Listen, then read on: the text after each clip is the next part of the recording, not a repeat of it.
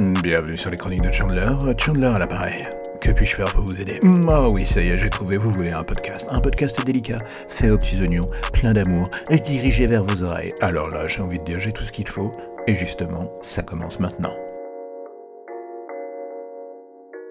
Le podcast de fiction, c'est un territoire assez vaste, le genre de Far West audio où l'on peut régner en maître ou crever au milieu du désert en compagnie des carcasses de tous ceux qui, comme nous, chassaient aussi un rêve de succès. C'est ce qui rend la chose au final attrayante. On n'a aucune limite particulière. Oui, il faut bien avouer qu'en effet que si l'on est en solo et pas affilié à un studio ou quelque chose avec une force de frappe assez forte, on ne se simplifie pas l'existence, c'est un fait. Mais le côté positif de la chose malgré tout est que du coup, on n'a pas la moindre contrainte devant soi, on peut dire ce que l'on veut, comme on veut et avec les moyens du bord. Cela donne à l'ensemble une sorte de côté bordélique bien souvent, mais c'est ce qui fait le charme de la chose. Quand j'ai commencé mes petits projets de séries audio, je ne savais pas trop à quoi m'attendre. L'envie de juste faire des séries à l'ancienne me taraudait depuis longtemps. J'ai toujours bien aimé le format et tout le challenge qui va avec. Alors oui, c'est évident, cela prend un temps fou. On n'est pas sur une chronique classique, il faut écrire et y mettre un peu de ton, mixer le son, trouver la musique, s'énerver 100 fois devant le mixage qui ne vous plaît pas et recommencer encore et encore. En gros, la vie courante d'un mec en solo qui fait du podcast.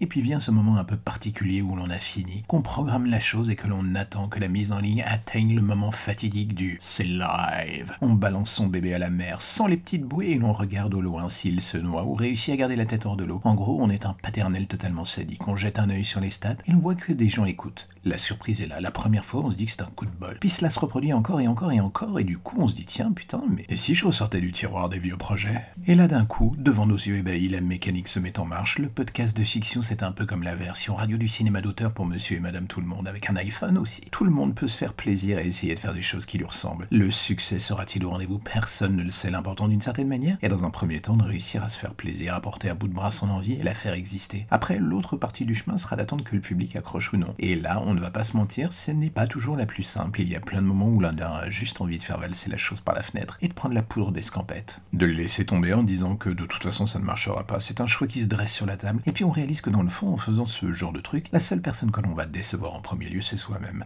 Alors on se fait violence et l'on continue son bonhomme de chemin faisant ce que l'on voulait faire depuis le début, à savoir raconter des histoires, à sa manière, sans se soucier du reste. Que cela marche ou pas, on s'en fout en fait. La liberté de ton qu'offre le podcast de fiction est un peu le matelas moelleux de nos ambitions. Et c'est vraiment cool dans le fond, surtout avec l'hiver qui approche.